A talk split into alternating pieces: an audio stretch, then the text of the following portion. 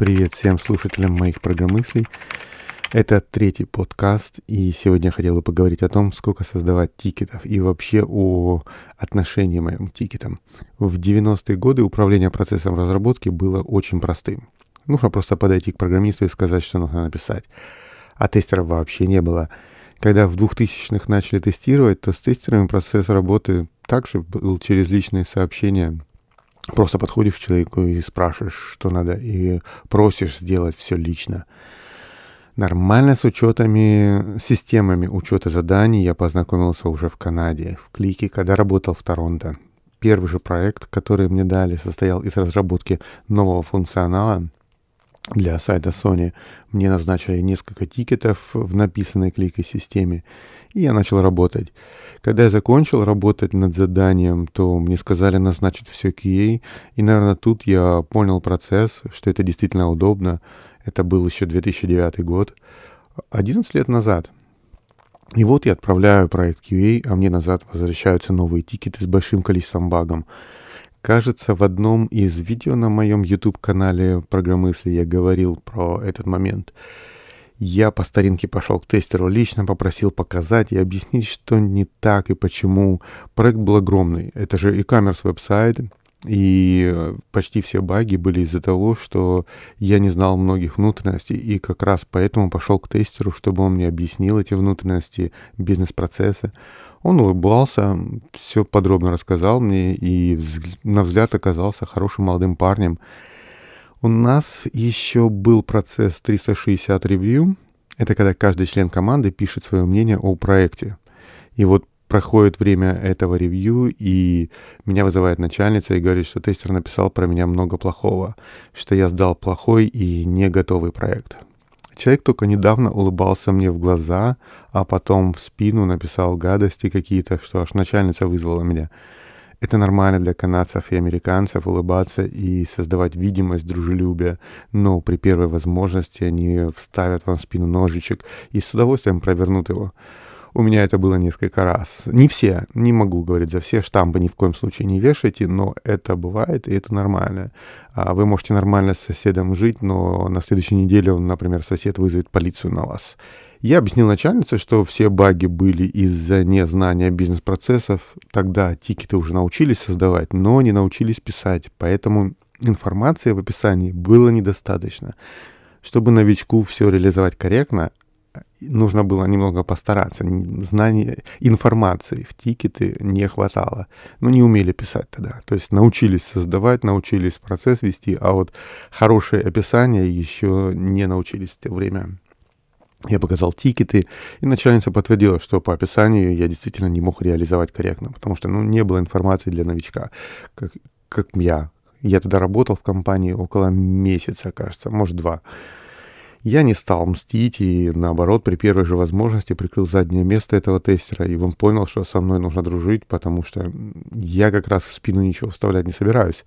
Но это отдельная история, кажется, о ней я уже говорил вот на моем канале «Программысли» в Ютубе.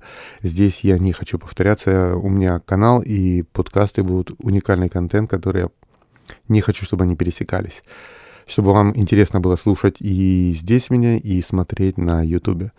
Короче, с тех пор я очень долго боялся тикетов. Я реально боялся их и относился к ним немного с недоверием. Да, я понимал, что это процесс хороший, но с другой стороны, и когда меня набрасывали много схожих, я реагировал немного нервно. Поэтому, потому что в клике за большое количество тикетов приходилось оправдываться. Был у меня еще случай, когда мне дали другого тестера, который должен был протестировать редизайн процесса регистрации на сайте. И как назло, он уходил в отпуск на несколько дней. Я знал это, что, кажется, на три дня он уходил. Я знал, поэтому подошел к нему и в обед спросил, как у него дела там. Ну, не в обед, может, чуть позже, там уже где-то, может, час в два дня. Он сказал, что все отлично, тестирование идет полным ходом. А, в 4 часа мне прилетает сообщение, что мне назначили 15 новых багов, ну, около 15 там. Ни хрена себе, думаю, нормально процесс тестирования идет. Открываю баги, а там первый баг. Не открывается логотип на форме регистрации. Второй. Не открывается логотип на форме подтверждения регистрации. Третий. Не показывается логотип на форме а, проверки email. Там, следующий. Не показывается логотип на форме подтверждения проверки email. и, и так далее. Там не показывается картинка breadcrumb на первой странице регистрации, не показывается картинка breadcrumb на второй странице регистрации. Процесс регистрации был из нескольких шагов, и сверху такие breadcrumb, если не знаете, это такие как бы ну, циферки там, например, часто показывают 1, 2, 3 процесс, на каком этапе вы находитесь, а, чтобы пользователь знал, сколько он прошел. И вот эти картинки отсутствовали. И, ну, вы поняли пани, паттерн. А я просто забыл закоммитить картинки, потому что папка картинок была в gitignore, чтобы туда никто не коммитил просто так. Дело в том, что мы использовали самописную CMS, и в это, это CMS работало так. Вы загружаете картинку, и она может положить эти картинки в определенную в папку. А в основном клиент должен был загружать картинки через CMS, а мы не должны трогать ничего и туда закоммитить только в крайнем случае.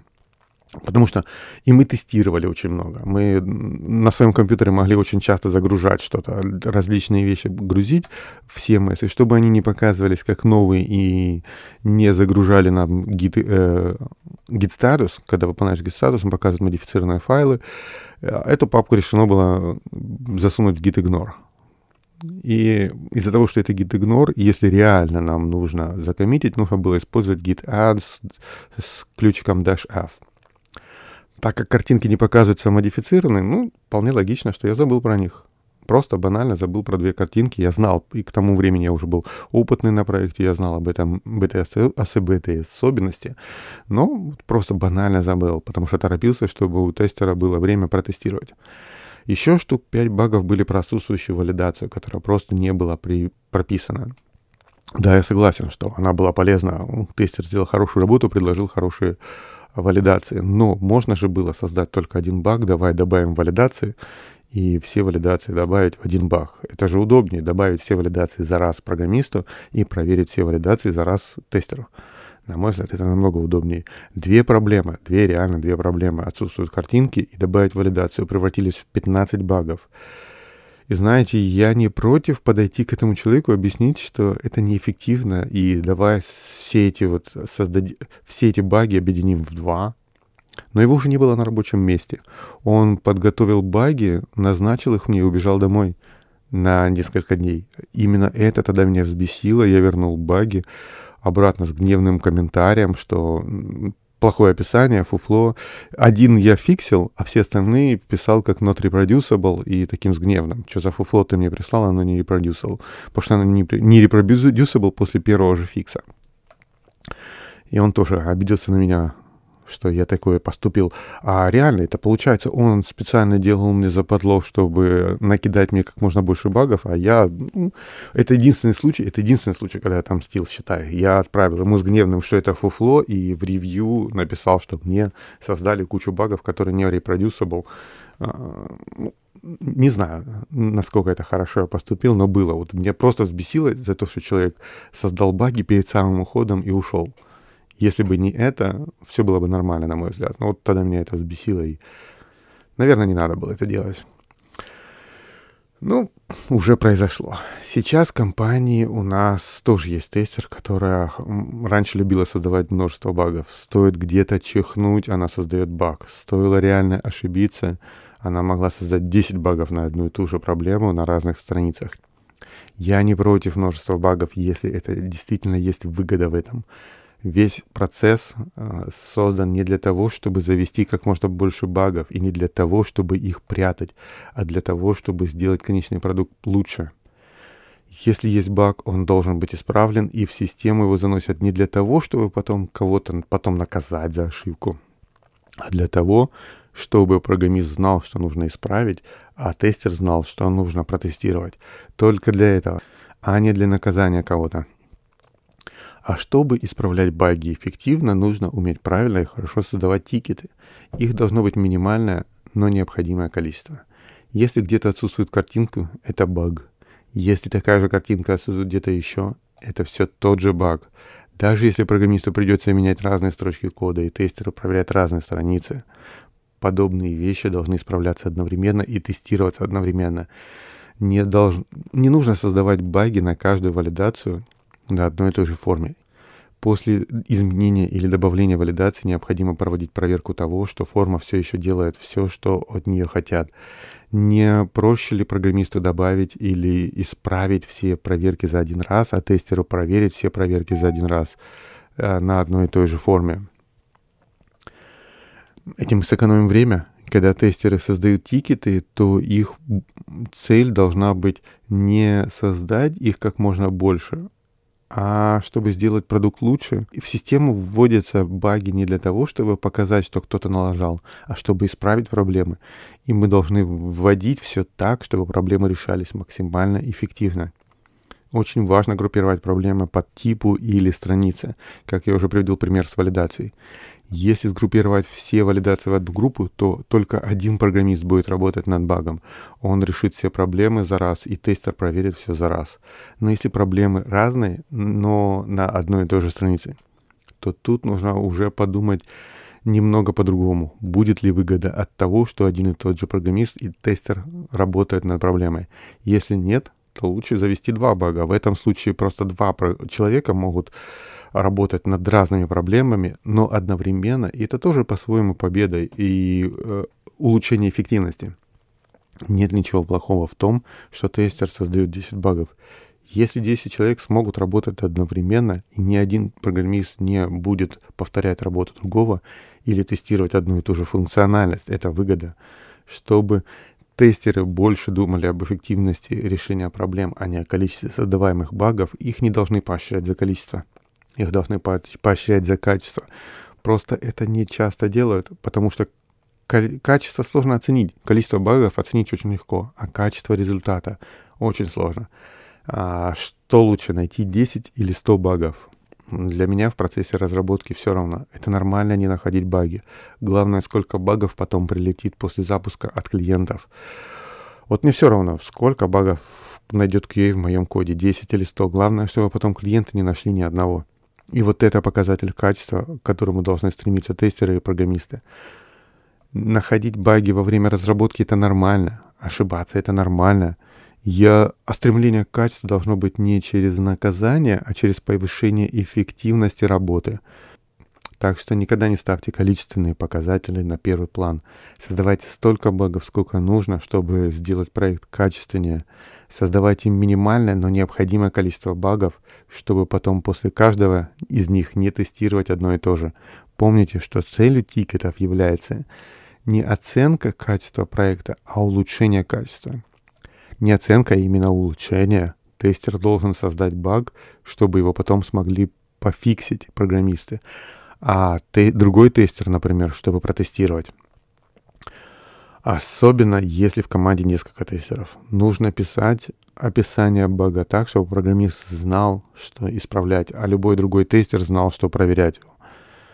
Баги можно не создавать, если программист может пофиксить проблему за 5 минут, а тестер тут же проверить. Нет такой необходимости обязательно внести баг в систему. Его обязательно пофиксить. Его надо пофиксить, именно пофиксить, а не внести. Если нет возможности исправить и проверить за 10 минут, то нужно создавать новый баг или тикет. Не дай бог, программист скажет, исправлю через 5 минут, а через 2 пойдет пить кофе или прилетит более важное задание, и он забудет пофиксить. Не дай бог, тестер не сможет проверить фикс, и возникнет новая проблема, которая уйдет к клиенту. Попытки скрыть баги за счет несоздания тикетов может привести к снижению качества.